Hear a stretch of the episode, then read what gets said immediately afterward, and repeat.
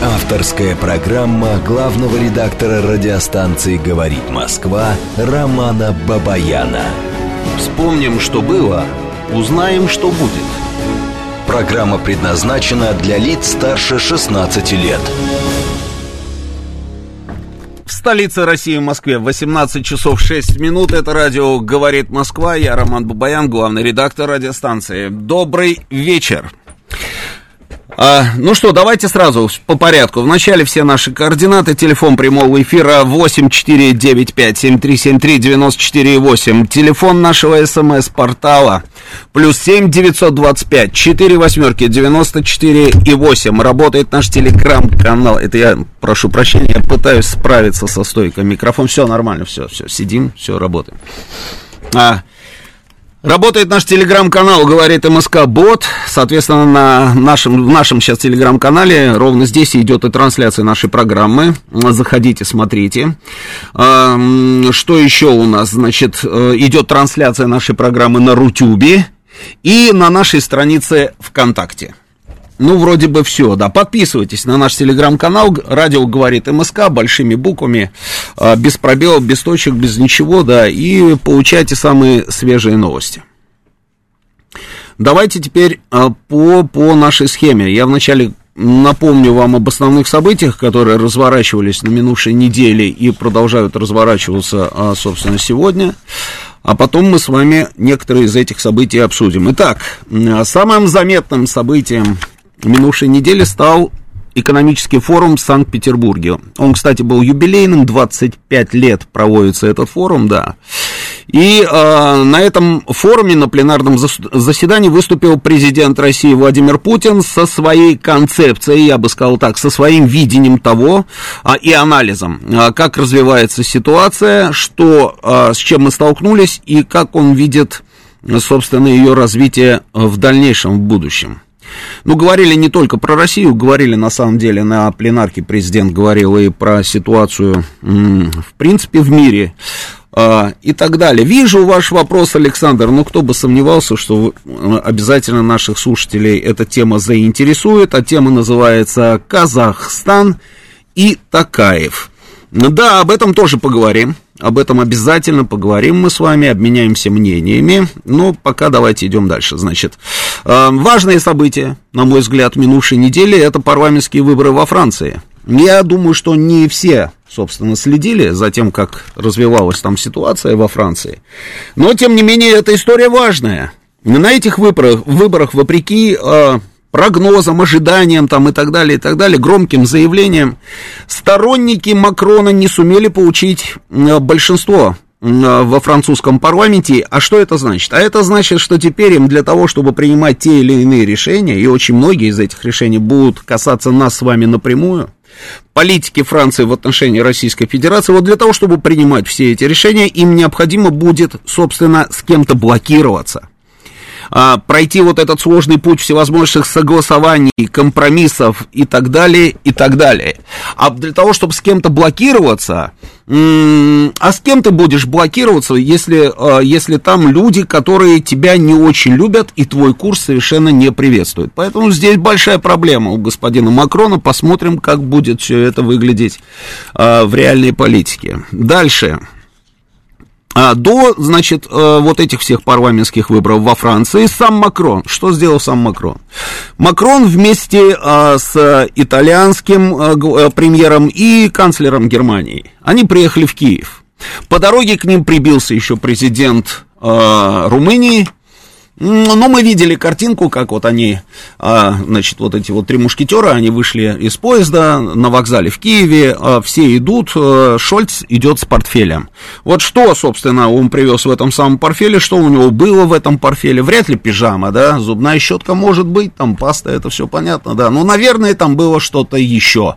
Вот именно с портфелем он шел, то не с маленьким вот этим вот чемоданчиком, да, а с портфелем. Отсюда, собственно, многие эксперты стали говорить о том, что он привез какие-то документы. Для того, чтобы а, обсудить эти документы, собственно, с президентом Украины господином Зеленским, потому что по дороге с итальянским и французским, собственно, а, товарищем он эти документы обсудил. И мы услышали, а, собственно, версию, которая была озвучена на пресс-конференции, в том числе и Макроном, о том, что они решили предложить Украине, собственно, статус кандидата в ЕС, а, авансом, то есть кандидаты в кандидаты или просто кандидаты в ЕС, не знаю. В общем, они с этой историей приехали, а, собственно, в Киев.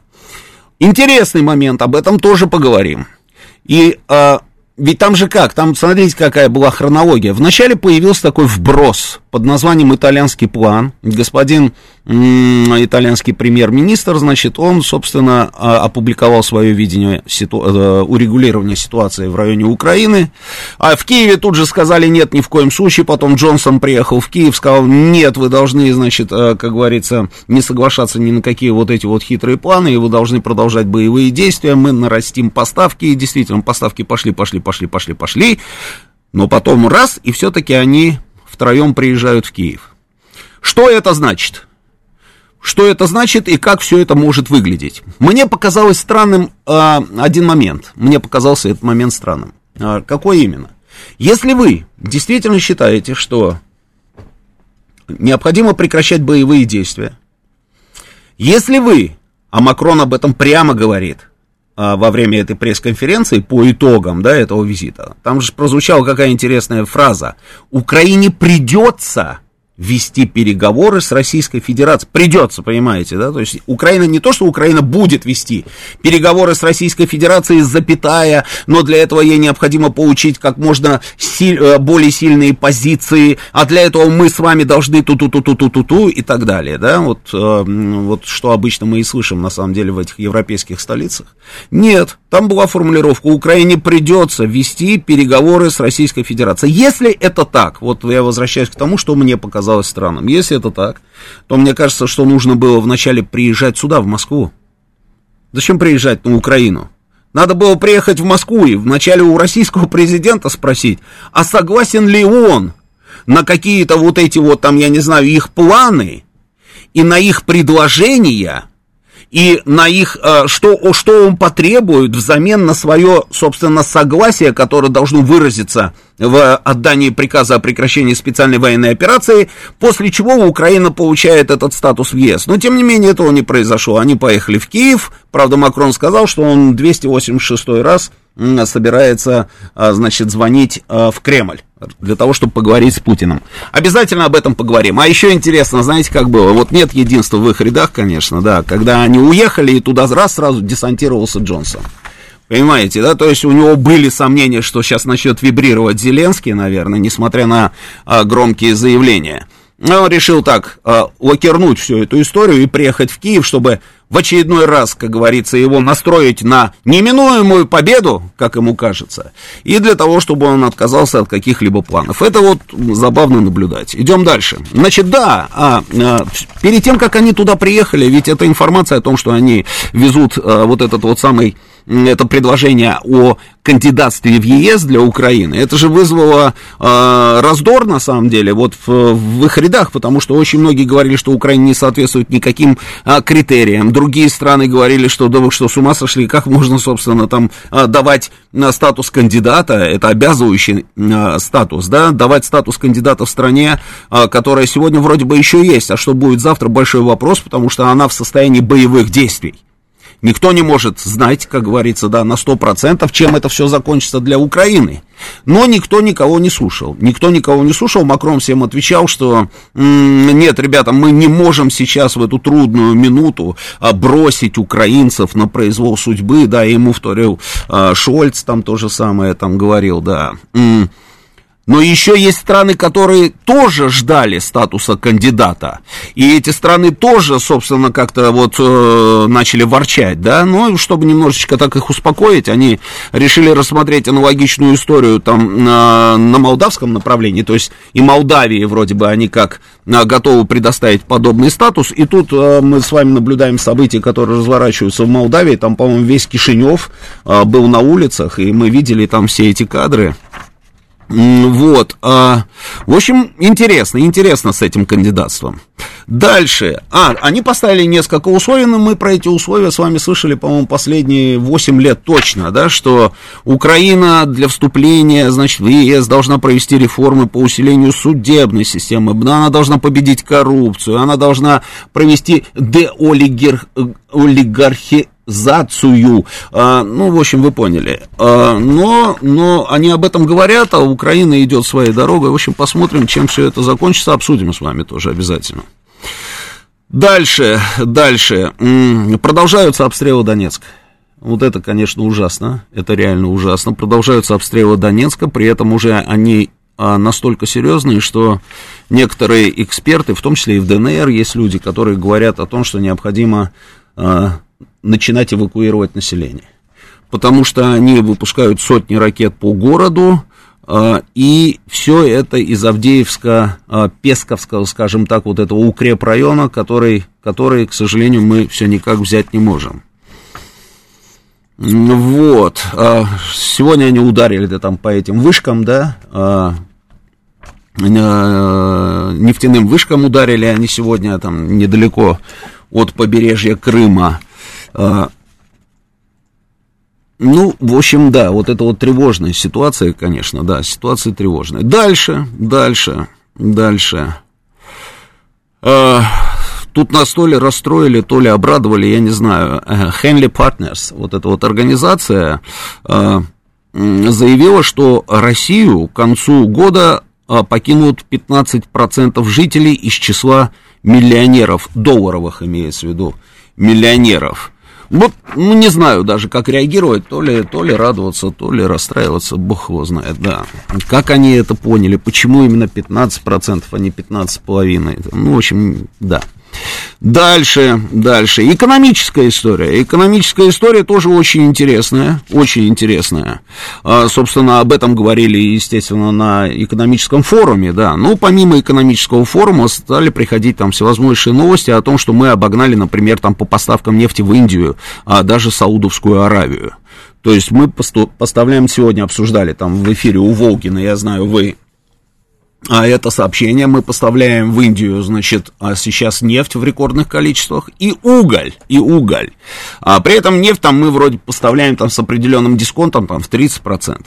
Я ведь слышал ваше обсуждение, а, но, тем не менее, тем не менее, нефть туда идет в рекордных количествах, а это значит, что мы продолжаем зарабатывать деньги, и, а, и на мой взгляд, это неплохо.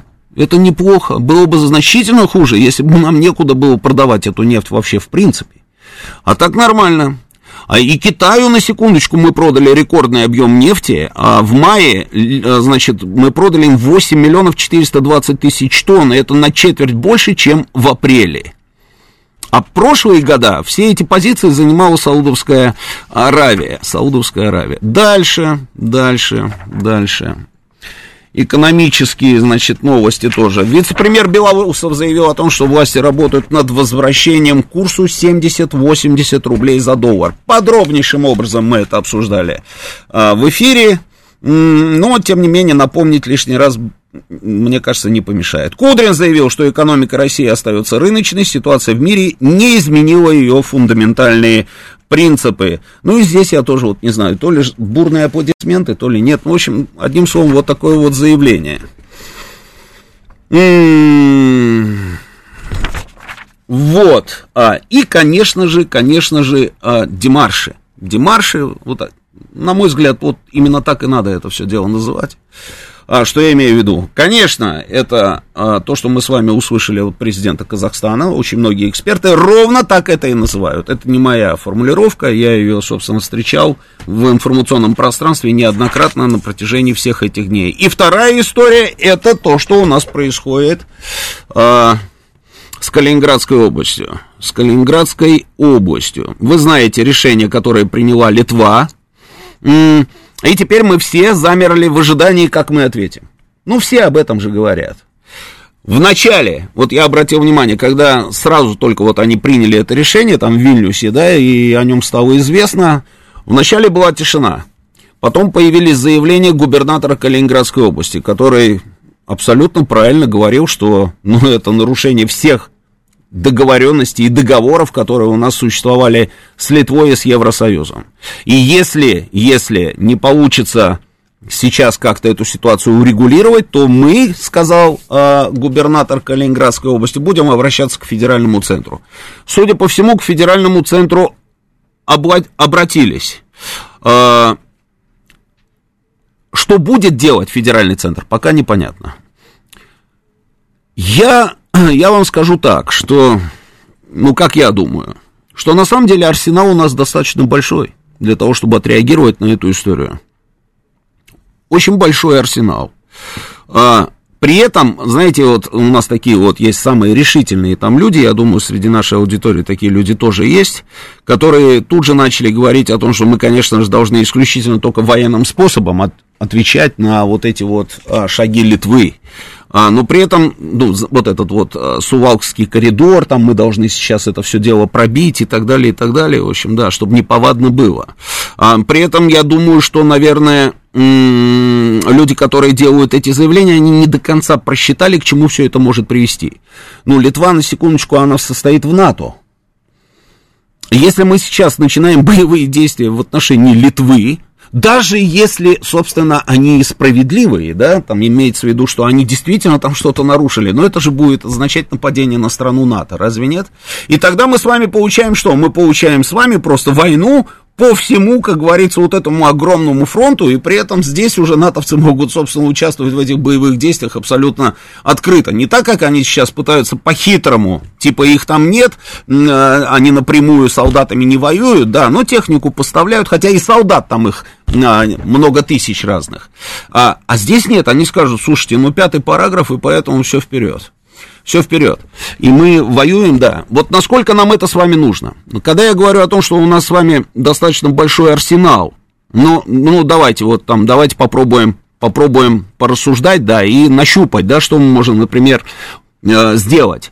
Ольга, вот вы пишете, может, это НАТО нас специально провоцирует. Вы знаете, вполне справедливый себе вопрос, потому что от этих товарищей можно ожидать сейчас всего абсолютно. Может быть и специально. И может быть именно для того, чтобы прощупать на самом деле, а что мы будем делать? Они, я вам вот голову даю на отсечение, они уверены, что мы ограничимся жесткими ответами вот эта вот риторика и не более того. Эти жесткие ответы уже идут. Они идут уже там несколько дней как, да, там эти ответы были и со стороны сенатора Андрея а, а, Климова, да, вот он возглавляет комиссию по защите суверенитета, да, Российской Федерации и по вмешательству. Он сделал заявление, что у Москвы будут развязаны руки, если они сейчас не отыграют, потому что это нарушение всех договоров. Совершенно верно. Но э, еще какие заявления? Эти заявления мы видели уже и от МИДа, на секундочку. В принципе, смысл тот же самый, там немножечко другие формулировки, но смысл тот же самый, что у нас будут развязаны руки. Ну, давайте вот с вами попробуем порассуждать. Мне кажется, это очень важная история, и она такая, она пограничная ситуация. Ситуация очень опасная. Потому что, если мы с вами сейчас что-то вот как-то сильно там, ну, серьезно не отреагируем, но они пойдут дальше. Это же очевидная история, правильно? Если отреагируем, получится то, о чем вот, собственно, я говорил до этого. А, значит, нужно найти какой-то вот этот промежуточный вариант, может быть. Но, тем не менее, мы должны отреагировать. А давайте мы голосование заведем. Давайте мы заведем голосование, вопрос сформулируем следующим образом. Как мы должны отреагировать, да? Где тут у нас это? Вот, поехали, да. Новое, новое, Давид, да.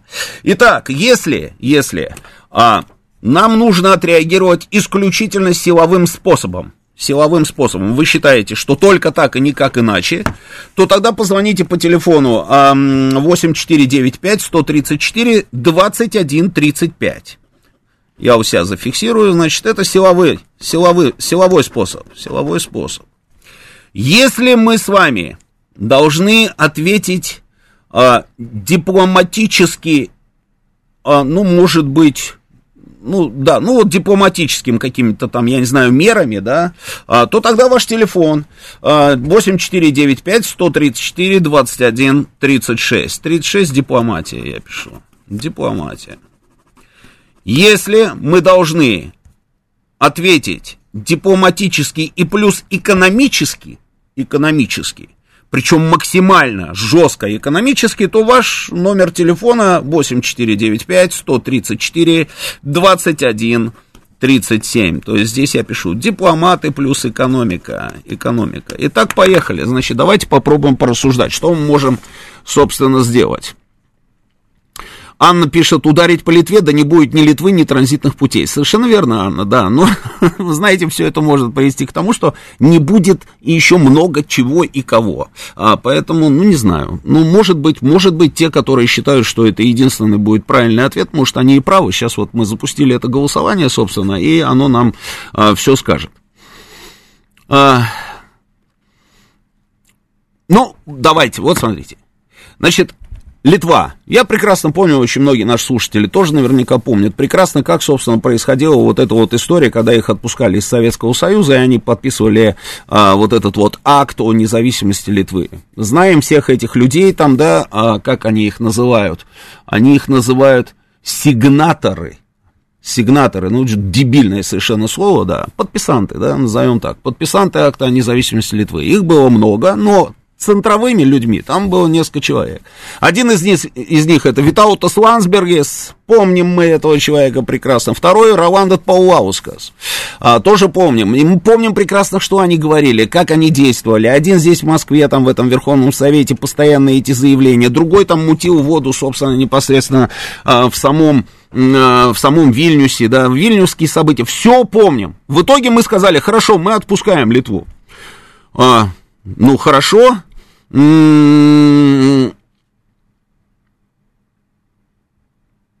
это случилось у нас когда? Это был 91-й, да? Ну, 91-й, месяц точно не скажу, в общем, 91-й. Сказали, что все, там прибалты могут уходить. И латыши, и эстонцы могут уходить, хорошо, не возражаем. Но мы же можем сейчас сделать заявление, что мы отзываем, собственно, свое согласие. Мы же можем это сделать. Почему нет? Мы можем это сделать. Это, конечно, ничего не изменит. Это не изменит от того, что Москва сейчас заявит о том, что мы, э, там, я не знаю, отзываем признание э, литовского государства как независимого государства. Это не будет означать, что Литва вдруг превратится в независимое там государство и окажется опять там э, республикой несуществующего Советского Союза там или субъектом Российской Федерации. Нет, дело не в этом. Дело в том, что от, отзывая эту всю историю, мы подвешиваем эту ситуацию, понимаете? Мы ее подвешиваем, это получается такой домоклов меч над Вильнюсом, который будет над ними висеть десятилетиями. И совершенно непонятно, на самом деле, как будет развиваться ситуация через 10 лет, через 20 лет, через 30 лет, через 50. Если сегодня натовцы, и я вот вам говорю, да, что они а, включат этот пятый параграф в случае, если мы пойдем по силовому варианту, это да, и это очевидно на самом деле очень многим, на секундочку, а кто из нас может сказать, что будет через 50 лет? А будет ли существовать НАТО? А не произойдет ли что-нибудь такое интересное, что НАТО и Литва, например, начнут друг друга ненавидеть? Или же вообще там все эти европейские страны перегрызутся до такой степени, что, собственно, не то, что поддерживать друг друга, а друг, друг, друг, друг с другом даже могут начать воевать. Ведь все возможно, на самом деле, в этом мире. А здесь, когда у тебя нет этого документа, признающего на самом деле тебя независимым государством, государством, это значит, что ты в любой момент ждешь определенных действий, в том числе и военных, со стороны этого громадного соседа, который, с которым ты напрямую граничишь. И при этом этот сосед, когда будет производить какие-либо действия, ты даже предъявить ему ничего не сможешь на международном уровне. Понимаете, да, какая штука? То есть ты вот раз и искусственно подвешиваешь эту ситуацию. Это раз. А, есть еще определенные там вещи, которые мы можем предпринять, но об этом давайте после выпуска новостей. Сейчас новости на «Говорит Москва». Авторская программа главного редактора радиостанции «Говорит Москва» Романа Бабаяна. Еще раз добрый вечер, это радио «Говорит Москва», я Роман Бабаян, продолжаем работать в прямом эфире. Говорим с вами про ситуацию вокруг Калининградской области. Значит, телефон нашего прямого эфира 8495-7373-94 и 8. Работает смс-портал. Э, значит, можете присылать свои сообщения по телефону плюс 7 925 4 восьмерки 94 и 8. Работает наш телеграм-канал «Говорит МСК-бот». Идет трансляция в нашем телеграм-канале. Нашей программы можете заходить и смотреть, и, соответственно, идет трансляция еще в Рутюбе и на нашей странице ВКонтакте. Также мы запустили голосовалку, связанную, собственно, с ситуацией вокруг Калининграда, и вопросы я сформулировал следующим образом. Если вы за силовой ответ России на вот этот вот демарш Литвы, как мы это с вами назвали, то ваш телефон 8495-134-2135. Если вы за диплом, дипломатическую какую-то реакцию, не более того, то ваш телефон 8 8495 134 21 36. И если вы за жесткий ответ, но при этом он дипломатическо-экономический, то телефон 134 21 37. Идем дальше. Значит, что еще можем сделать? Мы можем с вами а, заявить, что, а, ну, друзья, если пошла такая, как говорится, пьянка, да, то на самом деле мы считаем, что договор, который мы заключили с Евросоюзом, а мы заключали договор с Евросоюзом, и это серьезный документ, на секундочку, а, в соответствии с которым Литва вошла в состав ЕС. И вот в этом самом договоре там же были обговорены условия, всевозможные компромиссы и так далее, и так далее. Ведь Калининград не только сегодня у нас с вами оказался м- там оторван от основной материковой, скажем так, части Российской Федерации, да, и Литва же была и тогда, да, между Россией, собственно, и Калининградской областью. Мы понимали все эти риски с первого дня, но а, я думаю, что и даже, собственно, несмотря на то, что у нас были хорошие отношения, там вот это вот все мир, дружба, жвачка, мы же всегда предполагали. Ну, невозможно не предполагать, да, что будет, если вдруг что-то изменится. Поэтому, собственно, мы, подписывая договоры, давая свое согласие на вступление а, прибалтов в Евросоюз, мы в этом самом договоре, в теле этого договора это все находится, мы обговорили все условия, в том числе условия, которые были связаны с транзитом и людей, и грузов через территорию Литвы. И если сейчас в одностороннем порядке Литва, собственно, берет и принимает те решения, которые она приняла, это значит, что мы можем сказать, что этого договора нет. Можем это сделать? Можем это сделать. И опять, да, там, вот как там дальше завтра повернется, одному Богу известно. Дальше. Что еще можем сделать? А, экономический ответ. Экономический ответ. Ведь совершенно очевидно, на самом деле, да, что вот этот вот... А, транзит через Литву, там, наших грузов, да, он же, это была такая, ну, это было слабое звено наше. Мы, мы достаточно давно там считали, что вот это вот уязвимая история, да, и что может такая штука произойти. Об этом и, и аналитики говорили, и тогда, еще много лет назад, они вот все нам рассказывали, что если это произойдет, а что мы будем делать, да. А, а, я помню, когда еще речь шла там о пересечении границы, допустим, Литвы, да, людей, которые из России ехали поездом в Калининград, литовцы не хотели их пропускать, потом вышли, собственно, на эту схему с опломбированием бронированными вагонами, со всеми этими делами. Потом, я помню, ломались копия по поводу того, что зачем, собственно, вот так вот, чтобы наши граждане чувствовали себя, как не пойми, кто там в, этим, в этих опломбированных вагонах. Давайте мы откроем воздушное сообщение с Калининградом. Не то, что откроем, оно было, а сделаем цены на самолеты просто такими, что, а, чтобы они были очень дешевыми. Да, это будет невыгодно, но государство здесь должно взять на себя, собственно, основную тяжесть расходов, и мы это сделали. И мы это сделали. Я помню, когда это только сделали в Калининград, по-моему, туда-обратно, что ли, можно за 3000 рублей было полететь и вернуться. На секундочку. То есть мы понимали, что здесь у нас слабое звено. Я уверен, что это не Литва и не Вильнюс, в первую очередь, даже на самом деле, выступили инициаторами вот этой вот истории. Скорее всего, поляки. Ну, поляки, вот они играют в эту игру, да, и они пытаются и Украину здесь, как говорится, все время держать в тонусе, там ее подзуживают, подзуживают, подзуживают. И то же самое и с литовцами, скорее всего, поляки. А, но при этом те же самые поляки, те же самые литовцы и те же самые там другие европейцы убеждены, я повторю, что мы ограничимся исключительно только а, какой-то жесткой риторикой. Вот и вся будет реакция Москвы. Но мы, зная о том, что это может произойти, уже давным-давно занимались организацией морских перевозок. То есть, если нам нужно тащить какие-то грузы, мы эти грузы везем а, в Калининградскую область морем. Именно поэтому, собственно, мы и заложили порты, потому что мы понимали, что прибалты, а, что эти ребята, от них можно ожидать чего угодно, и в какой-то момент они скажут, вы просто запрещаем пользоваться нашими портами, и поэтому нам, собственно, там под Угой нужны были вот эти вот порты там в районе Санкт-Петербурга, и мы потратили бешеное количество денег.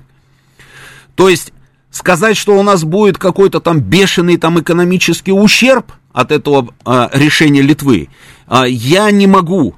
Я не могу. Он, конечно, будет.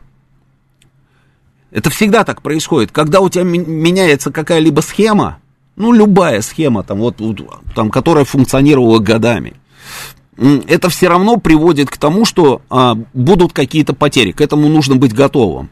Но потери могут быть разными. Потери могут быть, там, я не знаю, тяжелыми, могут быть легкими, могут просто быть какими-то такими гипотетическими, а могут быть смертельными. Мне кажется, что здесь у нас потери, а, конечно, не тяжелые. Ни о какой блокаде речи быть не может. То есть морем мы все равно туда поставим все, что поставим, но отреагировать мы просто обязаны. И я думаю, что в ближайшее время мы с вами услышим, на самом деле, и увидим, как именно, собственно, Российская Федерация собирается, собирается отвечать. А, и вот эти достаточно жесткие заявления МИДа, мне кажется, ну вы же понимаете, что МИД просто так жесткие заявления делать не будет. Ну это же очевидно. Очевидно. Вы же понимаете, что а, член Совета Федерации он может выступить, допустим, да, сказать там что-то такое жесткое, да, или в Государственной Думе какой-нибудь депутат может сказать что-то жесткое, но это вовсе не значит, что это реакция российского государства. Мы, конечно, можем там отреагировать и сказать, что, ага, вот я слышал, там Евгений а, а, а, Федоров, там, да, вот, вот он что-то такое нехорошее говорил про Прибалтов, а это значит Нижняя палата российского. Нет, это не так. А, но МИД это другая история. МИД это другая история. Если МИД делает достаточно жесткие заявления, я думаю, что в ближайшее время мы с вами услышим эти жесткие заявления на самом высоком уровне. Дальше. Что еще? Ну, военный сценарий, я не знаю, я вот вам говорю, военный сценарий, конечно, вряд ли возможен. Ну, давайте вот я почитаю на эту тему ваше сообщение, до голосования у нас продолжается. Посмотрю, что вы мне пишете. Валерий пишет, для начала надо перекрыть весь прибалтийский транзит через Россию на вход и на выход. Это один из вариантов, совершенно верно. Один из вариантов. При этом мы же можем, ну слушайте, их товары идут и через нас, и через белорусов, на секундочку. Мы же можем каким-то образом там поговорить с Александром Григорьевичем Лукашенко, который на самом деле в шаге от принятия этого решения. Он же неоднократно уже замахивался на это, да? Перекрывал там что-то, да. Можем мы это сделать? Конечно, можем. Сделаем? Не знаю, посмотрим. Мы замерли в ожидании. Вместе с вами точно так же жду. Но то, что мы можем это сделать, это совершенно точно. Ставим их в годную очередь на, на демилитаризацию, пишет Мегаватник. А, вот так вот, да, Мегаватник, тогда позвоните вот по телефону 8495-134-2135. Это, судя по всему, вот, собственно, а, а, ваши единомышленники. Вот туда звоните. Значит, а, а что в Литве нет наших граждан, чтобы бить туда? А, а кто собирается ги, гипн, гипнодиск? А мы пока не говорим о том, что мы будем куда-то там что-то бить. Я не знаю, у кого вы это спрашиваете. А, Юстас спрашивает, а у нас разве есть экономические рычаги воздействия? Были, да, но сейчас, похоже, есть, Юстас, есть. А, вот, я что еще вспомнил, на секундочку. А Литва у нас в какой энергосистеме находится? Вот забей, пожалуйста, да. Энергосистема. Если я не ошибаюсь, а я вряд ли ошибаюсь, Литва в нашей энергосистеме.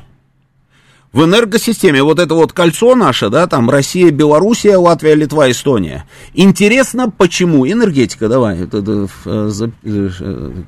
Что тут? Найдите, в общем, мне вот эту историю, да. А, она в нашей энергосистеме. Мы можем выключить ее из нашей энергосистемы? Конечно, можем она может подключиться или включить ее могут в энергосистему, допустим, а, там, я не знаю, Европы. Конечно, могут. Но, секундочку, это все делается не вот так вот, по щелчку. Отключить мы их можем моментально. Мы просто можем их взять и выключить. Но это вовсе не значит, что их тут же через 5 минут включат куда-то в другую энергосистему. Это так просто не работает.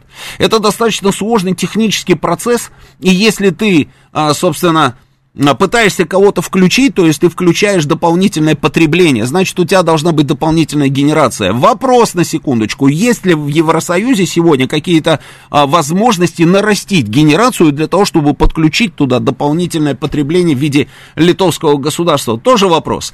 Пока вы будете разбираться со всей этой историей, можно, собственно, а, приспособиться жить в полной а, темноте. Почему нет? Ну, это как вариант. Давайте дальше, читаю ваше сообщение. Э, о, Прибалтика в 91-м не получала независимость как милость от Москвы, она ее добилась. Юстас, не смешите меня, пожалуйста. Не надо меня смешить по поводу того, что она ее добилась. Для того, чтобы раз и навсегда, собственно, понять, как она ее добивалась, да, и была ли там милость Москвы, нужно было просто а, своими глазами посмотреть на то, что происходило в Вильнюсе. И поговорить на секундочку с десантниками, которые... А, находились в этом самом Вильнюсе. И потом, собственно, а, поговорить с этими десантниками, послушать их воспоминания, как они по дороге в Вильнюс там свернули в Ригу, а потом из Риги снова прилетели в Вильнюс, потом опять в Ригу, и куда бы они ни прилетали, собственно, брали в 5 секунд под контроль там все вот эти вот здания под названием Министерства внутренних дел и все остальное, да, и как а, послушно все эти сотрудники всех этих министерств, в том числе и силовых, вставали при виде, собственно, наших десантников, заходящих в кабинет, и уходили. А, не хотели до конца, собственно, да, доводить эту ситуацию, как, э, не довели. Вот мы с вами знаем просто, да, э, какими соображениями руководствовался господин Горбачев. Поэтому получилось то, что получилось. Э, Дальше читаю. Да отключить электричество и все, 26 пишет. А, и что тогда? Все глубже залазим в эту задницу. 3558. 3558. Напишите мне, пожалуйста, в какую задницу вы все лезете и лезете. Я вот чтобы я понял. Роман, если пошла такая пьянка, то пришло время и морды бить. А, может, боится прихода Трампа и повышает ставки. А, может быть, может быть, дальше. Если лет через 50 перестанет существовать НАТО, отозвать согласие мы сможем уже на следующий день, и в тот же день признаем всю Прибалтику частью России. А, Верунчик читала, что мы, может, поучаствуем в блокировке сухопутных границ Литва-Белоруссии, энергетическое эмбарго, опять вместе с Белоруссией, это вот то, о чем мы говорили. Дальше. А, а почему мы не можем тогда независимость Украины отозвать? Это будет нам на руку, и тем более она не страна НАТО. Караэт нам написал, Караэт. А, по-моему, мы отозвали независимость Украины, разве нет? А, так санкции против Литвы, об этом я говорил. Давайте прорубим окно в Калининград. Владислав Эдуардович нам предлагает и объявим это зоной наших национальных интересов. А это зона наших национальных интересов. А, Владислав Эдуардович, звоните по телефону, а, который заканчивается на 35. Это если прорубим окно в Калининград, я правильно вас понял. Если у нас если у нас купируют нашу территорию, то ответ должен быть только один. Не нужно себя обманывать, пишет Алексей Земцов. Ну, Алексей Земцов, ну подождите, у нас никто территорию не отнимает.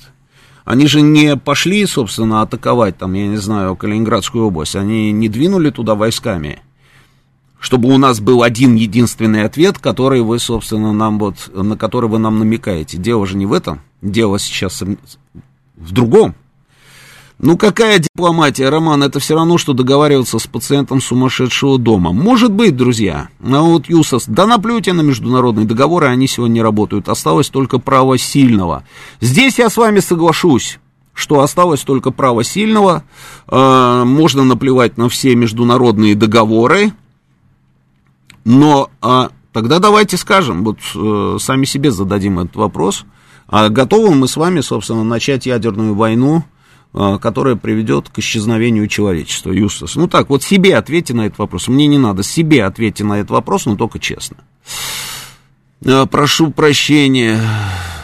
Э, прошу прощения, Сергей Федоров пишет, э, что не по теме, только присоединился. Согласны ли вы с представителем Госдумы по поводу атаки на Буровую? Сказал, что у России теперь развязаны руки или не нужно нашим военным давать советы, они лучше знают, как профессионалы, что им делать. А Литва ведет себя не подальше, военный путь от крайней меры. До этого момента нужно применять все альтернативные а, меры. У наших военных, что касается э, украинского направления, после удара по этим вышкам, э, развязаны руки, вы пишете, да, заявил, было заявление в Государственной Думе. Да, я видел это заявление в Государственной Думе, там был, дальше, мол, типа, нужно наносить удары по тем самым штабам, вот этим пресловутым, и все остальное.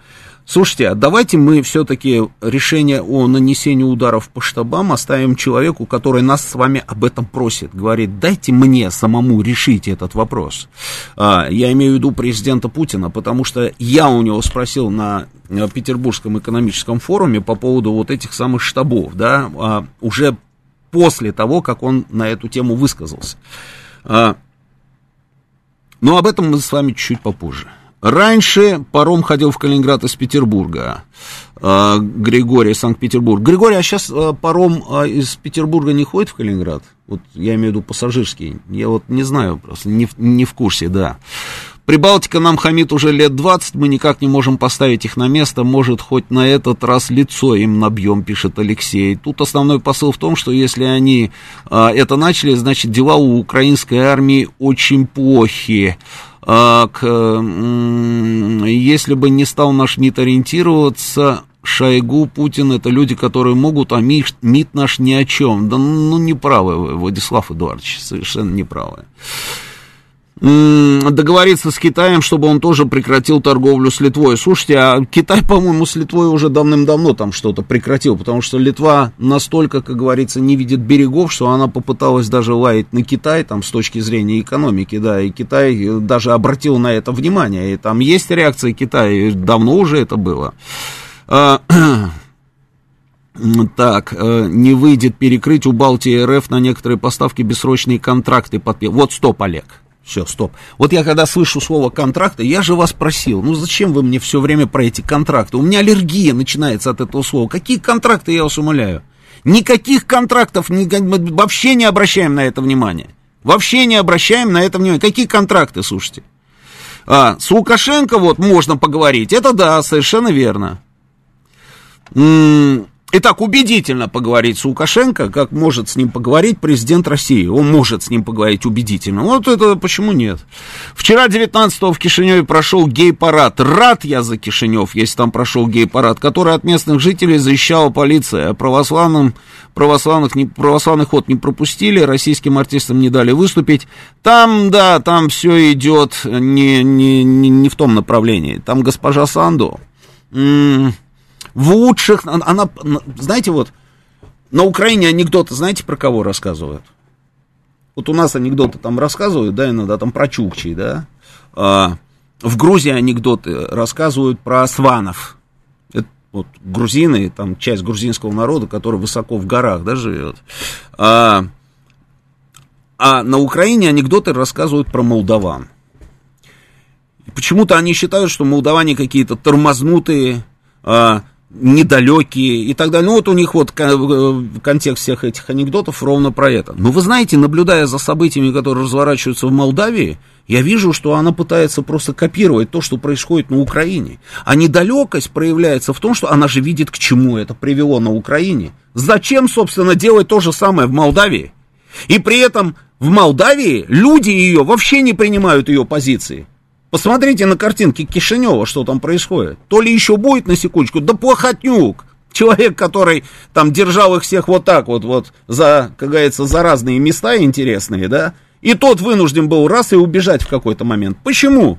Потому что не смог справиться с этим огромным количеством политических сил, у каждой из которых был свой интерес. Санду думает, что она сможет, только потому, что она там присягает на верность, там, я не знаю, а, Вашингтону, Бухаресту и Брюсселю. Не все так просто. Еще посмотрим, чем вся эта история закончится. И это при том, что у нее там внутри есть проблема, огромная проблема под названием Приднестровье. Э, наши компании потеряют деньги, пишет нам Лазон. Именно поэтому э, Литву нельзя отключать от электричества, а у нас капитализм. Вы знаете, а я с вами не соглашусь. Если мы говорим про деньги, это не, не сильно большие деньги. И без этих денег мы обойдемся. Если будет принято такое решение, это совершенно не потеря для нас с финансовой точки зрения. И поэтому это у нас штука в арсенале точно есть. Так, а, давайте телефонные звонки. Поехали, да. поговорим на эту тему, да, а потом э, про питерский форум. Поехали, добрый вечер, слушаю вас в эфире. Да что ж ты будешь делать? Давай следующего. Да, здравствуйте, слушаю. Роман Георгиевич Вайс. О, Вайс, здравствуй. Ну, Вайс, только, ну, только коротко, пожалуйста, я хочу еще Ну, если коротко, тогда да. до свидания. До свидания, Вайс, до свидания. Следующий звонок, добрый вечер. Э, да. Здрасте, Игорь меня зовут. Здравствуйте. А, вот, вы знаете, мне кажется, что вот перед тем, как вот этот вопрос такой, а что же делать э, с этим транзитом, да. э, как, как, как, как нам быть, это тот же самый вопрос, а что же нам делать без авиадвигателей и так далее. Этот вопрос надо было, наверное, задавать где-то 4 месяца назад. Вот, а сейчас уже Нет, стоп. ничего нельзя Нет, сделать, секундочку. мне так кажется. Ну, ну, подождите. Значит, а, некорректное сравнение, вот совсем некорректное сравнение. Почему? Объясняю.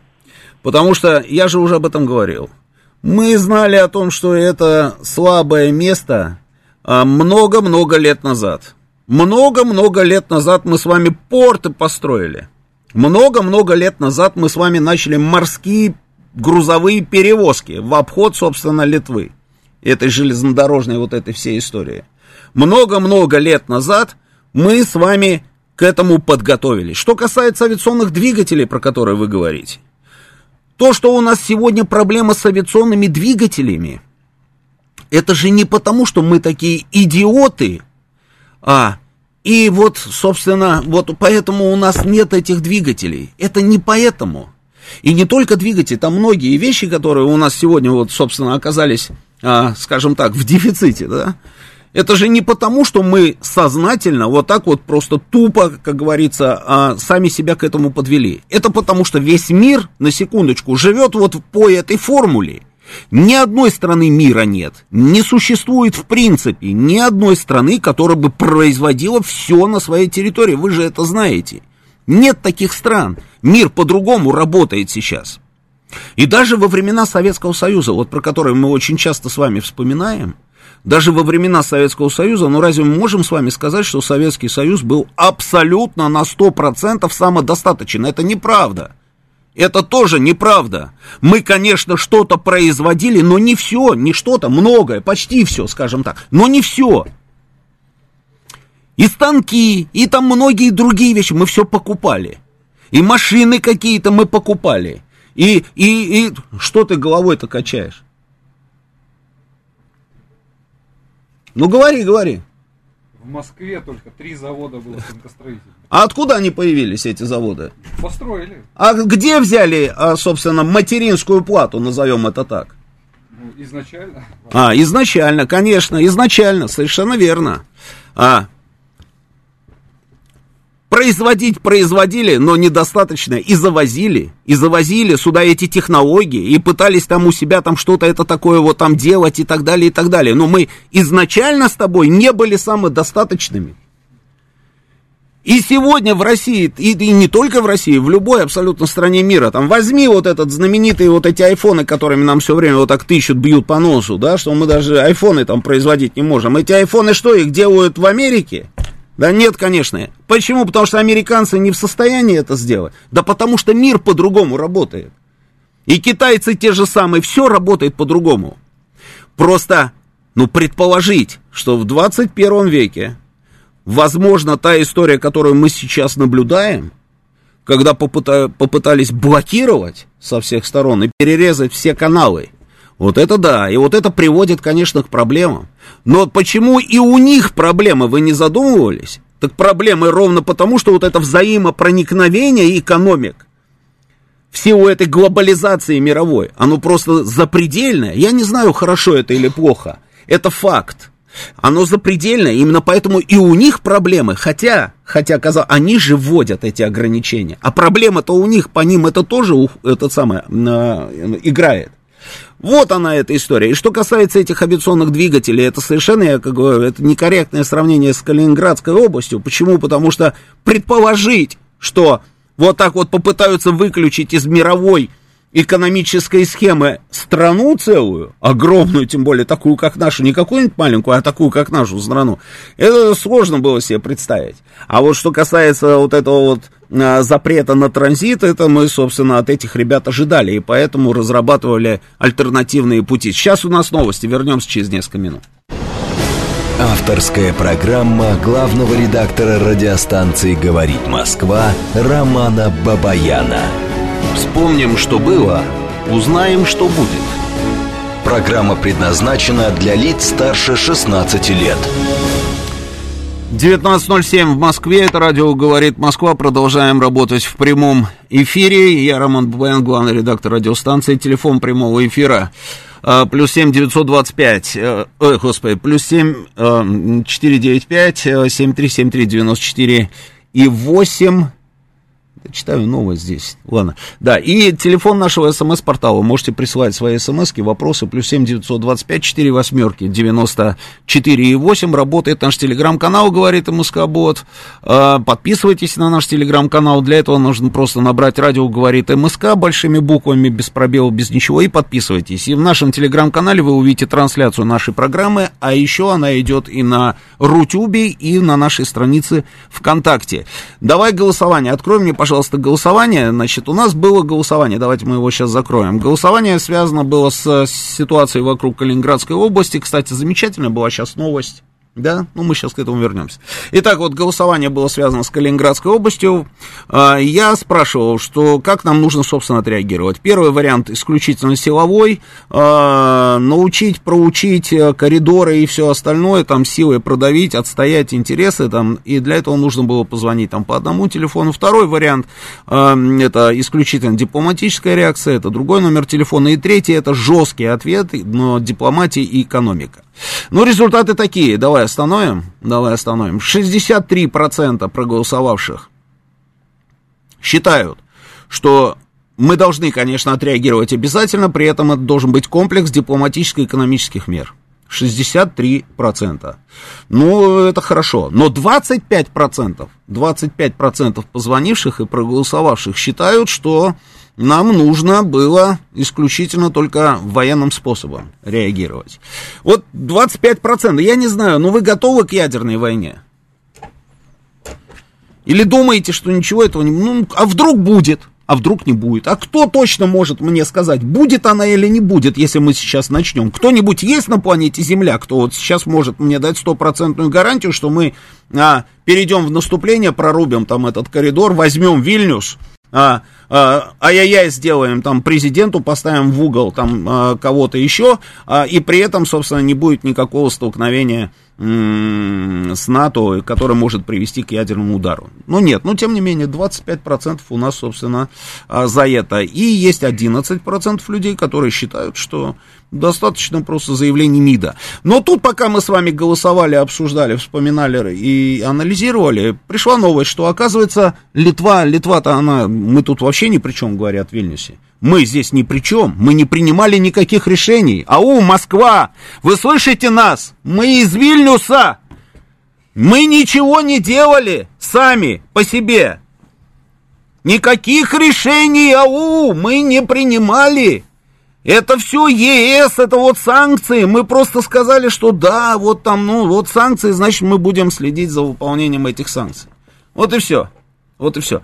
Другое дело, я не могу понять, они как предполагали. Ну, допустим, да, есть какая-то группа товаров, которая находится под санкциями.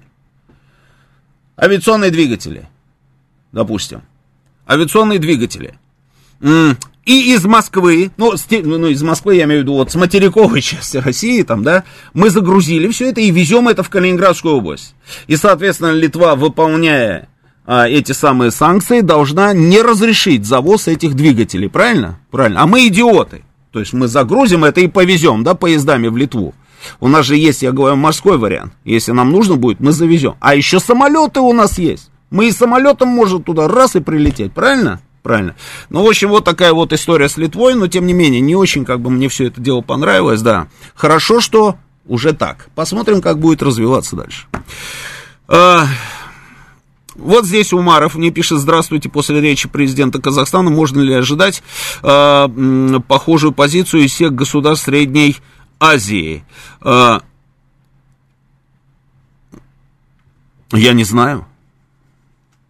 Мы живем настолько интересное время, что сейчас можно ожидать от кого угодно, чего угодно.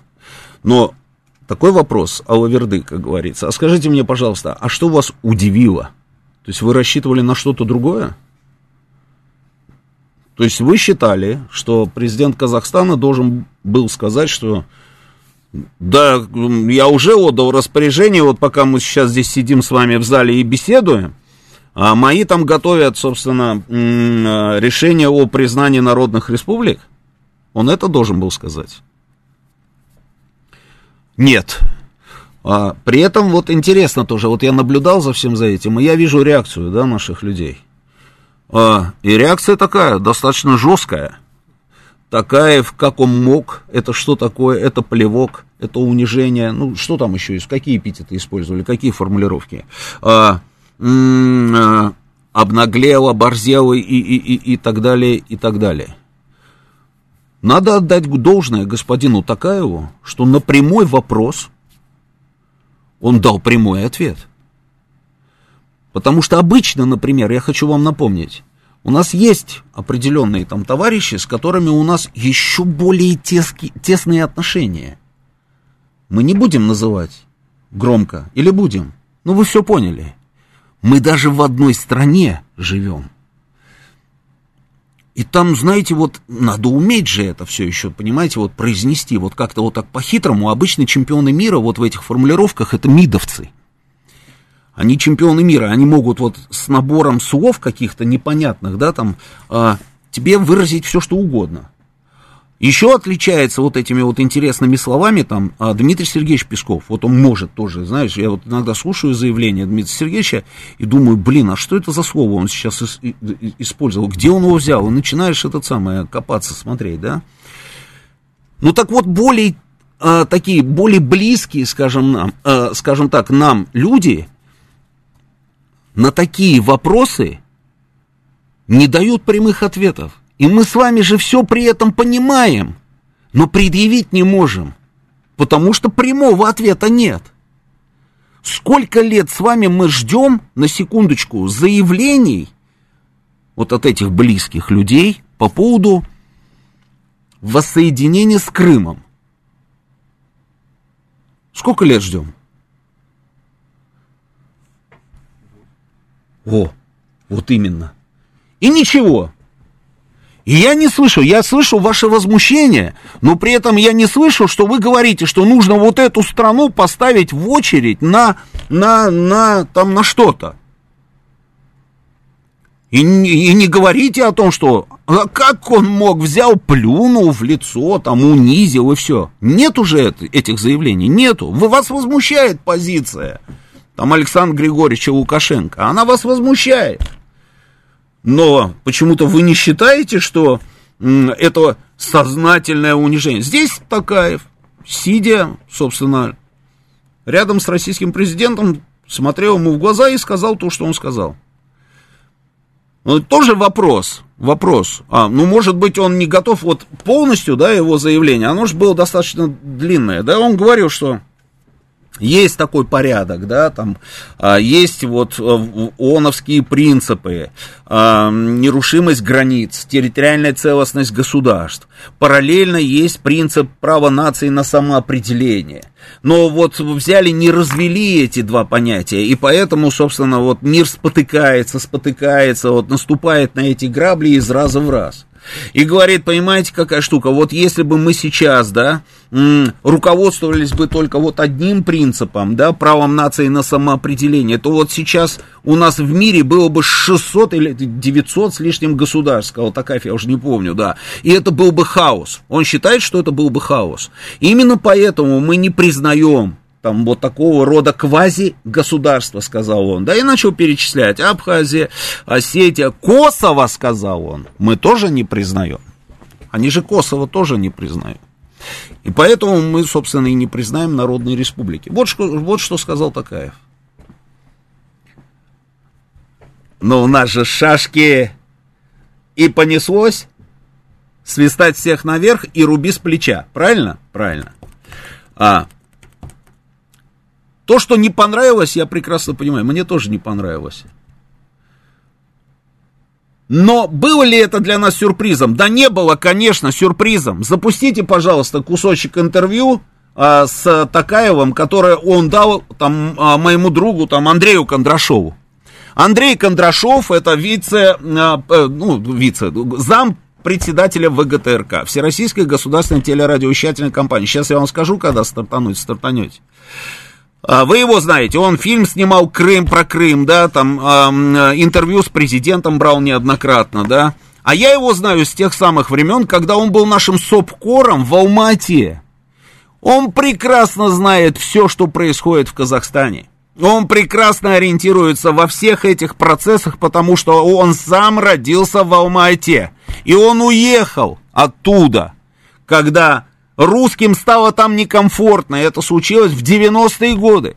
С 90-х годов он здесь. И вот он сидит напротив президента Казахстана и задает ему тот самый вопрос, который а, мы неоднократно с вами обсуждали. Да как они могли как они могли назначить человека главным там по информации, министра, помните, само, что и на есть русофоба, а как они могли вообще вот эти вот МВД, допустим, Казахстана, не обращать внимания на рейды там всевозможных националистов, которые устраивают рейды по всем объектам Алматы и гнобят людей, которые с ними разговаривают по-русски, а не по-казахски. Мы же вот это вот все, да, как говорится, неоднократно обсуждали, обсуждали, обсуждали, правильно?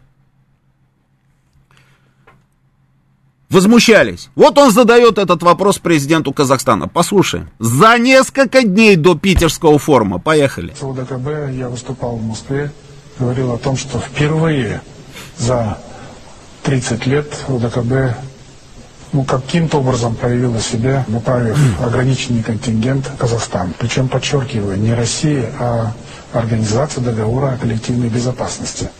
А в России некоторые лица перевирают всю эту ситуацию, утверждают, что вот Россия спасла Казахстан, а Казахстан должен теперь вечно служить и кланяться в ноги России. Я считаю, что это совершенно неоправданные рассуждения, можно сказать, далекие от реальности. И что он еще должен сказать? На чистом русском языке этот человек отвечает на все а, наши, собственно, возмущения. Мы же с вами говорили, да как вот после того, как мы спасли, мы спасли его, и вот так вот, вот такая вот ерунда, они там, а, вот этого русофоба министром, вот эти рейды, вот это вот все, как они могут вообще, это что такое, говорили мы. Человек отвечает, он говорит, я вообще не считаю, что это сделала Россия. Кто сказал, что Россия спасла Казахстан? Это не Россия спасла Казахстан, это ОДКБ. И, и, и те, которые, собственно, говорят о том, что это Россия спасла Казахстан, да они врут. Врут они, перевирают. Это что вообще такое? Это ОДКБ. ОДКБ впервые за 30 лет проявили себя так, как должны были проявить. Потом начинается питерский форум, он продолжает, собственно, и у нас просто такое удивление, я вот прям не могу. Чему удивляемся? Чему удивляемся? Не надо удивляться, друзья. Ровно там же, на этом самом питерском форуме, президент России что сказал? Да союзники у нас армия и флот, сказал он. И это же не его фраза, он ее повторяет спустя там, там сколько уже, века прошли уже после того, как эту фразу произнесли. Он повторяет эту фразу, это всегда так было. Не надо удивляться. Нужно рассчитывать в первую очередь на самих себя. Вот и все. А Такаеву надо сказать спасибо за то, что он не начал, собственно, там одним местом крутить. И хитрыми формулировками прикидываться. Хотя мог бы, профессиональный абсолютно дипломат. Не стал этого делать, сказал так, как считает. Правильным и нужным. Но есть еще момент. А он что сказал? Он сказал, я не признаю независимость ДНР и ЛНР, правильно? Но он же, по-моему, не сказал, что а, я буду возражать, а, или же я там не признаю а, вхождение народных республик в состав Российской Федерации. Он же не сказал этого, правильно? Не сказал. Он разве ставил под сомнение, собственно, воссоединение России с Крымом? Нет, нет, не было этого. Поэтому не надо торопиться. Давайте посмотрим, что будет завтра. Так.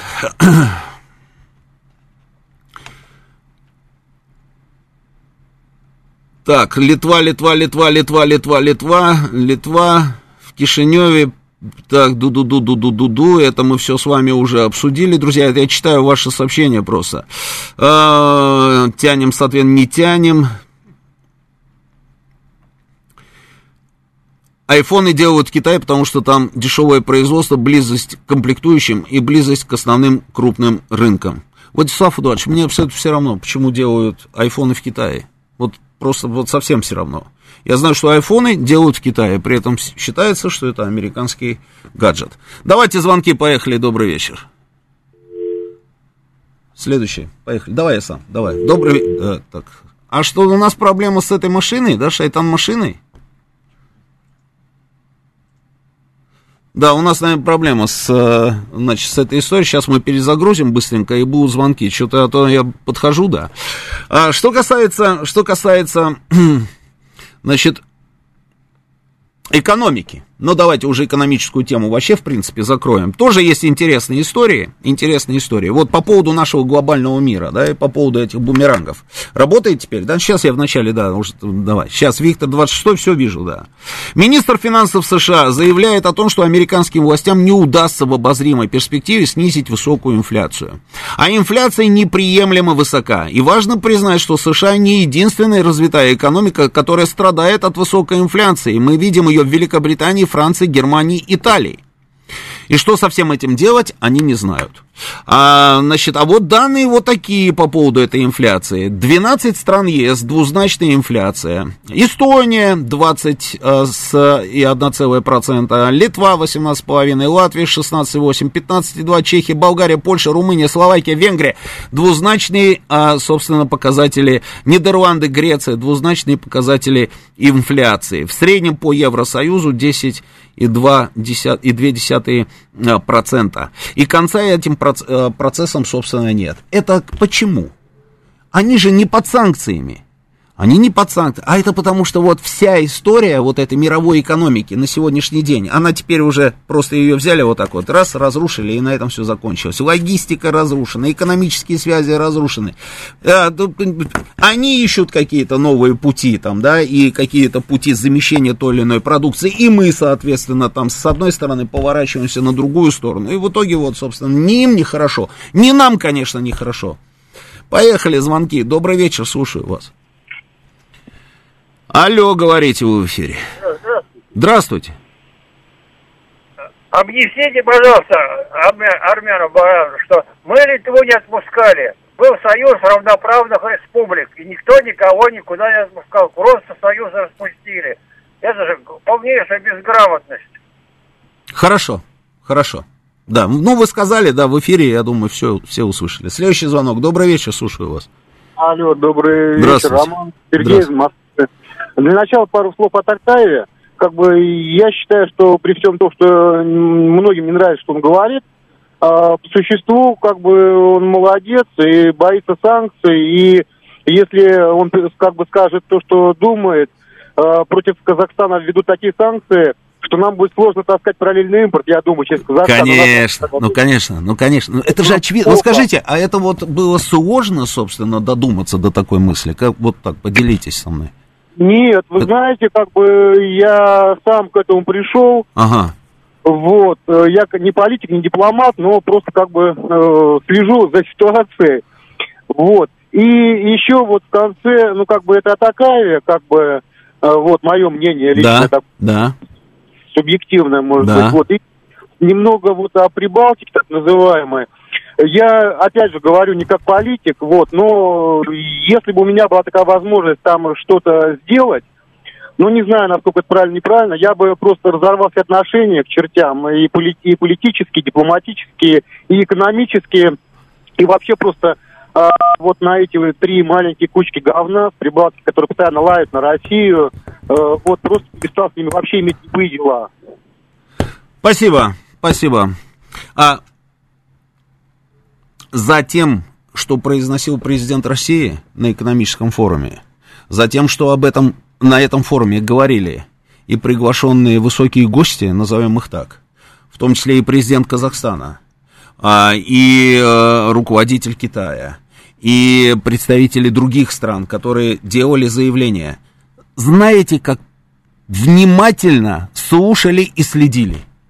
А теперь представьте, вот так садится президент Казахстана и говорит, вы знаете, а мы решили так, что, а, ну, санкции, но мы же в Евразесе, а мы в Евразесе, поэтому мы решили, что нет, мы, наверное, все-таки начнем вот как-то эти санкции не замечать, потому что мы в Евразесе, и поэтому через нашу территорию мы начнем завозить, например, там это, другое, 20-е, 30 из России начнем вывозить вот то, 20-е, 30 и так далее, и так далее. Ну, и что бы мы с вами получили на секундочку? А мы получили бы, что Казахстан буквально через 5 минут после этих заявлений его обложили бы такими санкциями, что ему мало бы не показалось. А зачем это делать? Виктор 26 слушаю вас, вы в эфире. А, добрый вечер, это Виктор 26 благодарю за эфир Подмосковье. Да. Короткий вопрос, Давайте. короткий ответ. Давайте. Ну, это, конечно, все хорошо, там, э, вопрос на перспективу. Ну, Украину там, ладно, бог с ним. А меня это интересует такой вопрос. Все-таки они присылают нам не за спасибо, а кто будет за это дело рассчитываться? И еще такой вопрос. Сейчас, секундочку. Вот, э, значит, э, это самое кто? И кто будет э, строить э, дома, которые разрушены, понимаете, вот это вот дело. Да, э, да. Украина или кого-то другого это все коснется. Благодарю за эфир, спасибо. Да, спасибо. А, но строить дома Украина точно не будет. Я не буду здесь ничего говорить по поводу, а, вот, знаете, ничего такого, что было бы похоже на заявление Дмитрия Анатольевича Медведева. А, Медведев Дмитрий Анатольевич нас в последнее время радует определенными заявлениями. Его все, что он не напишет, и все, что не скажет, просто раз и на цитаты, да, растаскивают. А кто сказал, говорит Дмитрий Анатольевич, что через два года будет Украина? Кто сказал? А часики тикают. Поэтому Украина точно нет. Украина ничего не будет строить. Строить будем мы. А, господин Хуснулин сделал это заявление, причем он сделал там, когда, чуть ли не месяц назад, на секундочку. Строить будем мы. И, кстати, кстати, это же тоже фактор, почему мы все эти города не превращаем в подобие Сталинграда. Это я цитирую, собственно, президента России. Этот же вопрос ему задали. И Маргарита, Маргарита у него спросила открытым текстом, да, почему да, мы вот, собственно, не можем там а, как-то ускориться. Ускориться можем, почему не можем? Но при этом у нас как? У нас есть а, простая, на самом деле, опция, да, вот для того, чтобы ускориться, мы должны просто там раз все это снести, как говорится, стереть с лица земли, и все. И что мы с вами получим? То есть мы поубиваем там всех людей, которые сидят в той же самой Авдеевке, да, живут люди в Авдеевке, мы убьем этих людей, мы убьем людей, которые живут там, я не знаю, в Харькове, в других городах каких-нибудь, да, в чем идея тогда, в чем смысл вообще, в, принципе, того, что мы сдел, делаем сейчас? В чем смысл? Для того, чтобы защитить людей, которые живут в Донецке, наших людей, мы убьем других наших людей, но значительно больше, потому что призывают к ковровым бомбардировкам в других городах, которые сейчас находятся под контролем ВСУ. Идеи нет в этом. Сейчас у нас новости, продолжим через несколько минут. Авторская программа главного редактора радиостанции «Говорит Москва» Романа Бабаяна.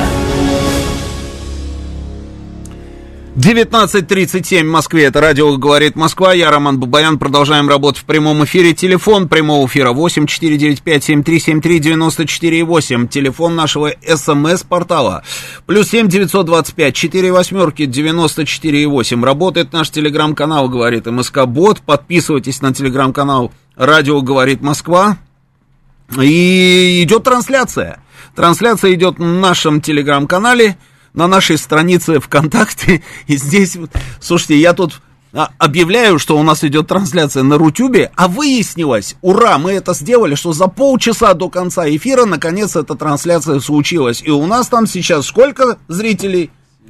Сколько? Семь человек. Это заявка на победу. А, это прекрасно, да. В общем, одним словом, а, ВКонтакте и в Телеграме.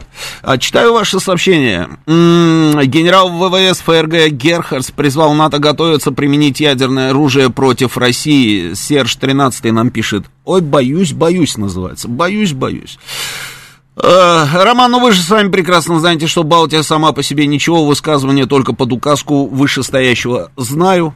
Литва говорит, что это не она, так главного... Это мы уже обсудили, мастер. Дальше.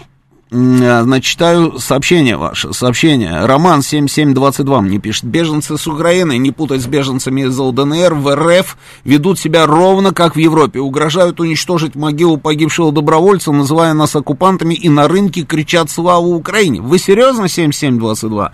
Срочно мне сбросьте, пожалуйста, где именно это происходит. Мне просто интересно. Дальше мы что-нибудь что-нибудь придумаем. Где в Крыму? Да в Крыму там быстро с этими ребятами разобраться могут. Быстро. Тут я вспоминаю про какой-то автосервис. Там, помните, да, автосервис? Что там с ним случилось, с этим автосервисом? Еще стоит? Нет.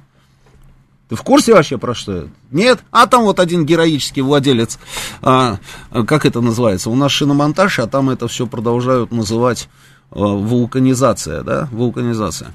А, значит, один героический владелец вулканизации отказался обслужить машину наших ребят э, символом Z. Военная машина была.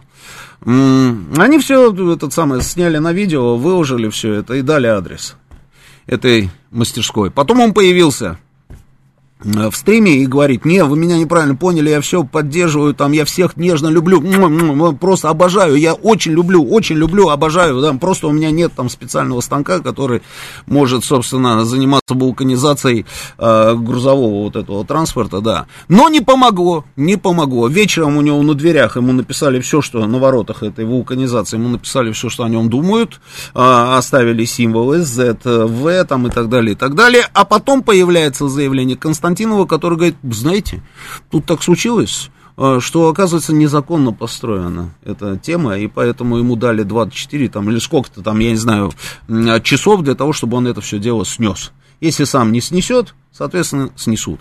Я думаю, что и с этими тоже быстро могут разобраться. Так, э, дальше читаю сообщение. Э, Роман Аркадьевич, сейчас главное к Донецку подкатить больше российских ПВО, так же, как к Крыму, а то укры бомбят Аня. Роман Аркадьевич Абрамович, я так понимаю, или, или это ко мне обращение? Это, наверное, все-таки ко мне обращение, не к Абрамовичу, да? Ладно, я Георгиевич, ну это ладно, а, хорошо. А главное к Донецку подкатить больше систем ПВО. Ну, там не только систем ПВО, там, собственно, и ударные наши артиллерийские системы нужны. И, кстати, кстати, не дали, как вчера, по Авдеевско, вот этому Песковскому укрепрайону отработали калибрами, и после этого интенсивность практически, не то что, практически прекратился обстрел Донецка. Я думаю, что это правильная, э, правильная дорога в правильном направлении. Слушали доклад президента на экономическом форуме, что в себя включает модернизация комплекса ЖКХ, капремонта, Филевский парк, мне пишет, 7262, это мой округ, Филевский парк. Но президент об этом сказал, что это, вот, собственно, одна из основных проблем, и будет, собственно, э, усилено финансирование ровно этих направлений, и это хорошо, и это хорошо.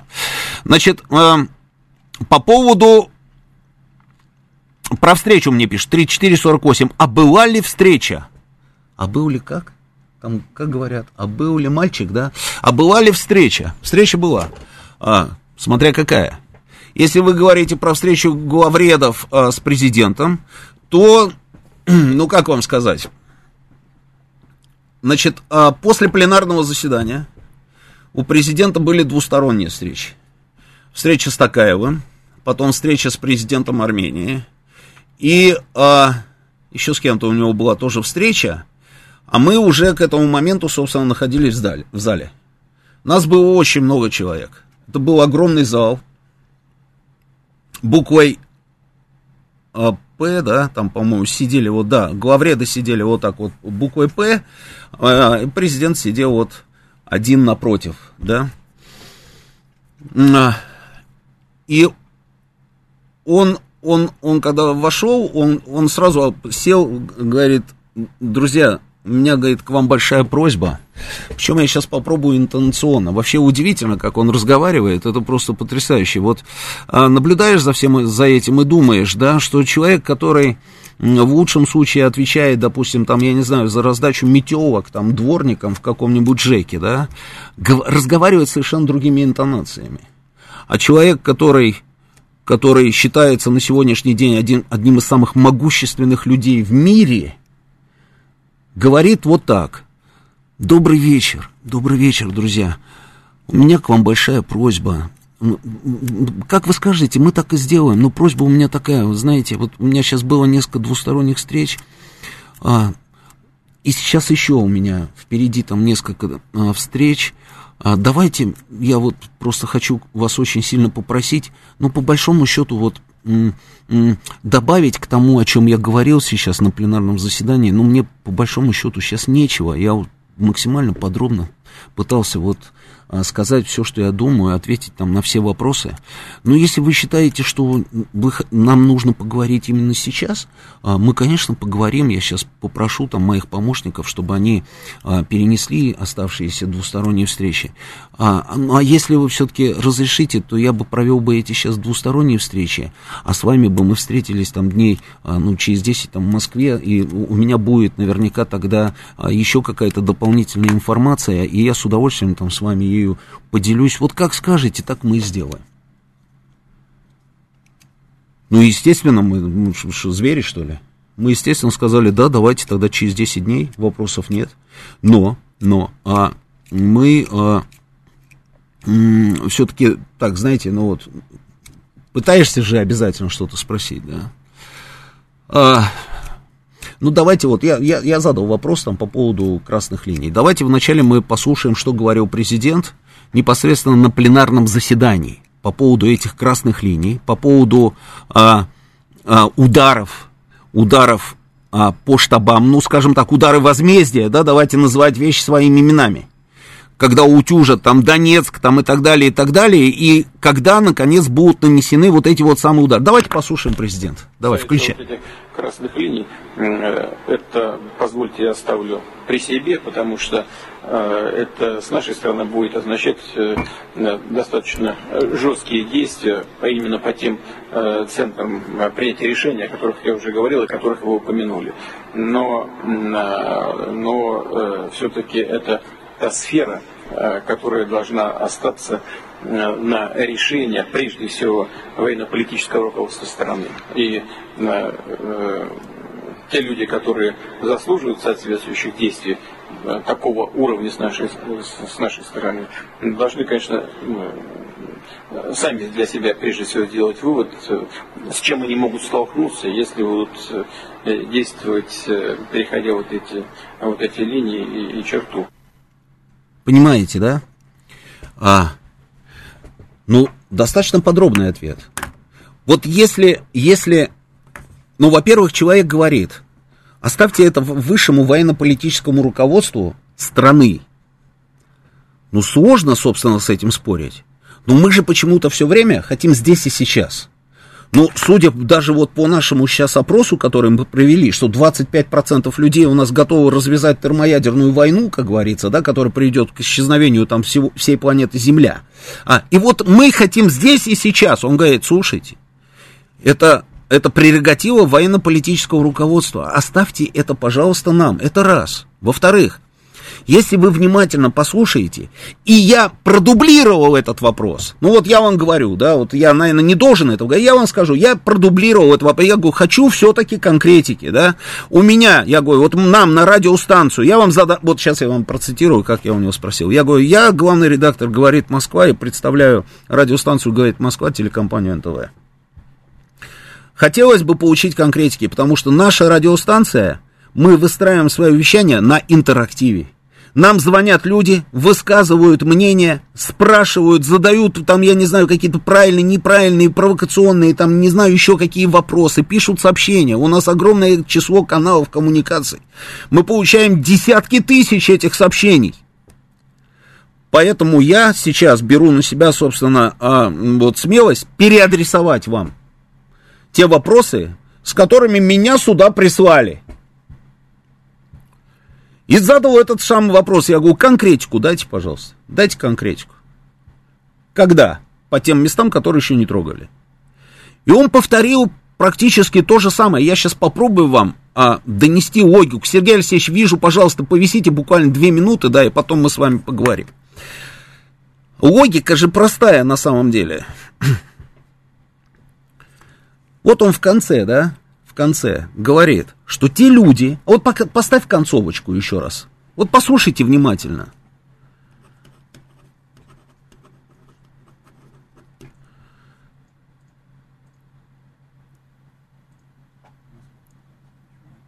Включай. Для себя прежде всего сделать вывод, вот. с чем они могут столкнуться, вот. если будут действовать, переходя вот эти, вот эти линии и, и черту. Те люди, которые это делают, сами для себя должны прийти к выводу, с чем они могут столкнуться. А что это значит? Это значит все очень просто. Вот этот вот самый удар, про который мы с вами говорим, по тем самым местам, которые мы еще не трогали, а таких мест много, мы же не знаем с вами на самом деле, про какие конкретно мы говорим места. У нас это вот все как-то там в один какой-то Киев, так вот, да, вот Киев. А что там в этом Киеве? Там много всего интересного есть, помимо всех этих административных объектов. Это та самая опция, которая еще как-то сдерживает этих отморозков. Она их сдерживает. Это может казаться невероятным и может быть казаться кому-то, что это не так, но это ровно так и есть. Она их сдерживает, они лучше нас с вами знают, что может произойти. Именно поэтому они не трогают то, что они могут достать. Они не делают этого. Они могут спокойно достать много какие населенные пункты с учетом тех систем, которые им поставляют. Но они этого не делают. Почему они не делают? Если мы сейчас долбанем, ну слушайте, ты котенка в угол загонишь, он умудрится подпрыгнуть и выцарапать тебе глаза. Правильно же, да? Может он это сделать? Может сделать. А, то есть они, они скажут, а у нас руки развязаны теперь, эй, гуляй, рванина, что хотим, то и творим. Есть гарантия, что эти, например, отморозки не долбанут по атомной станции? Они же об этом говорили. Слушайте, они же об этом говорили. Дело даже не в Крымском мосту, по которому они могут ударить, могут не ударить, но не бьют, кстати. По атомной станции они могут ударить, которая у них под контролем, а у них под контролем несколько станций. Они этого не делают. Почему они этого не делают? Да потому что они знают, что Россия еще даже треть своих возможностей не продемонстрировала. И она может это продемонстрировать, если вдруг. И это так или иначе все-таки отрезвляющая история. Логика президента ровно в этом. Когда он примет это решение. Собственно, он нам об этом сообщит, я думаю. Мы сразу узнаем. Сергей Алексеевич, слушаю вас внимательно. Добрый вечер. Добрый вечер, Роман. Здравствуйте. Ну, во-первых, первый ощутимый удар по так называемым штабам уже произошел. 57 уничтожен... генералов и офицеров. Да, уничтожен Совершенно пункт верно. управления в Днепропетровской области в момент, когда там проходило совещание командования. Это, это оперативная стратегическая группировка, как она там, Александрия называется. А заявление видели, нет, Генерального штаба Украины? Что они нет. в ближайшее время столкнутся с недостатком э, командиров младшего, среднего и высшего звена, на секундочку. Ну да, да, да. Ну и там же и были офицеры генштаба ВСУ. Конечно. А также командиры это, десантных э, соединений Николаевского, Запорожского направления там тоже были. А потом, понимаете, если кто-то думает, что в плане ударом по штабам все зависит вот только от решения руководства России, он ошибается. Дело не только вот он, что медлит там, не хочет, боится – необходимо быть уверенным в эффективности этих ударов. Ну, ударили по зданию генштаба, а там никого нет, и что? А их там и реально нету. Есть здание там э, СБУ, его все знают здание, их там тоже нет, и что? Они все на запасных командных пунктах. Ведь это военные это тоже учитывают. А потом все остальное вы правильно сказали, это главнее это отслеживается и в политическом плане, так сказать, э, что такое атомная станция. Это не только между Украиной и Россией, это уже Европа, это мир. Ну, Сергей Алексеевич, мы же с вами понимаем, с кем мы имеем дело. Эти Конечно. люди, когда будут тонуть, а они будут тонуть уже очень скоро, это видно невооруженным глазом. И вот эти все бесконечные поставки вооружения тоже не спасают ситуацию. Они это все понимают, именно поэтому Макрон туда приперся вместе с этим а, немцем и итальянцем. Именно поэтому, собственно, Блинкин на секундочку делает заявление. Это те самые ребята, которые еще неделю назад Две недели назад говорили, ни в коем случае стоять надо до конца, и мы будем делать все для того, чтобы Россия проиграла. Блинкен делает заявление, это Госдеп США, что украинский народ и правительство во главе с президентом Зеленским должны самостоятельно решить вопрос о возможности территориальных уступок. Что, тю называется, как на Украине говорят, тю, а что такое случилось вдруг, если Блинкен запел за Кукареку вот такие вот вещи, понимаете? И когда да. они уже начнут идти на дно, от них же что хочешь можно ждать. Правильно. Поэтому что нам остается делать? Нам остается делать только одно. Довериться глав, верховному главнокомандующему и генеральному штабу. Все, больше нам ничего не остается. Отдавать советы, когда бить по э, этим штабам и каким штабам, ну, это некорректно, по меньшей мере. Спасибо, Сергей Алексеевич. Спасибо. Следующий звонок. Добрый вечер. Слушаю вас. Алло, алло, да, вы в эфире говорите. Здравствуйте. Здравствуйте. А это, я по поводу это самое при, Прибалтики. А почему мы не работаем с русскоязычным населением? Там же, наверное, еще осталось оно. Вот. Наша разведка не работает. Можно. Вы это точно на... знаете? Литву. Нет, русско, ну, это, э, русскоязычное население там же Литве. Нет, про то, по поводу того, что а, мы с ними не работаем, и что разведка там, это, точно знаете? Ну вот, например... Или предполагаете? Польша даже с Харькова, вот у меня была знакомая еще до 2014 года. Поль, по, по, Польша вывезла ее дочку тогда это, в Польшу, там, облизывали ее, учили бесплатно. Да. Поэтому да. русские там, поэтому полякам очень хорошо относятся, потому что они с ними работали. Уже 30 лет как работает это самое, с нашими русскими вбиваем мозги, что они не, не русские. Нет, а мы... значит, да я понял, да. Значит, во-первых, полякам в Литве хорошо не относятся. Их любят как собака палку, на секундочку. Ну, слушайте, ну, это, это, это, это очевидная история. Я вам больше скажу, я вам больше скажу. И украинцы не любят поляков, а поляки нежно не любят украинцев. Это они могут нам что угодно здесь, как говорится, втирать и рассказывать о том, что между Польшей и Украиной не будет границ, что э, и так далее. Это все ерунда, это не так. Это раз. Во-вторых, а кто вам сказал, что мы русским, которые в Прибалтике остались, говорим, что они не русские, и что мы ими не занимаем? Это тоже не так. Другое дело, что заниматься можно по-разному, я не знаю, можно э, успешно, можно не очень успешно, а можно совершенно провально. Вначале мы занимались ими абсолютно провально. Они там остались, они остались, я вам, вам говорю, что они остались, да, особенно там в Латвии очень много э, наших людей, русскоязычное население. А, есть, конечно, Рига вообще русский город. Мы ими занимались провально. Почему? Потому что мы сказали, что да, ну, нет таких проблем. Мы примем, понимаешь, всех примем, понимаешь. В течение одного дня под откос спустили позиции всех этих людей на моих глазах. Когда он из, Лат, из э, Риги в Таллин или из Сталина в Ригу, там туда-сюда летал а, Борис Николаевич в течение одного дня. И вот прилетел, а, пенсионеры военные. Да, что пенсионеры военные? Всех заберем, всех примем. Этого оказалось достаточно. Оказалось. Потом пытались, пытались как-то уже, я не знаю, выйти из ситуации, раздавая налево-направо наши паспорта а тем самым, собственно, подвели их опять под монастырь людей. Почему? Потому что к ним стали приходить полицейские, например, в той же Латвии, и говорить, о, у вас паспорт, российский паспорт, о, хорошо, да, а где ваша виза? Виза где, если у вас российский паспорт? И всех в себеш. Давай, до свидания, называется. Сейчас это не так. Ну, очень многих людей, а, помимо, собственно, их паспортов, если они там есть, там паспорта граждан или не граждан, там, не знаю, там у всех по-разному. Есть и наши паспорта. Есть и наши паспорта. Кто-то переехал, я знаю таких людей, которые переехали сюда, здесь живут. По разным причинам. А, а кто-то не переехал, живет там. Поэтому я бы не говорил, что мы ими не занимаемся. Следующий звонок. Добрый вечер. Добрый вечер. Здравствуйте. Здравствуйте, Роман. Хотел бы вот э, заметить по поводу этого, так сказать, э, пакости со стороны Литвы.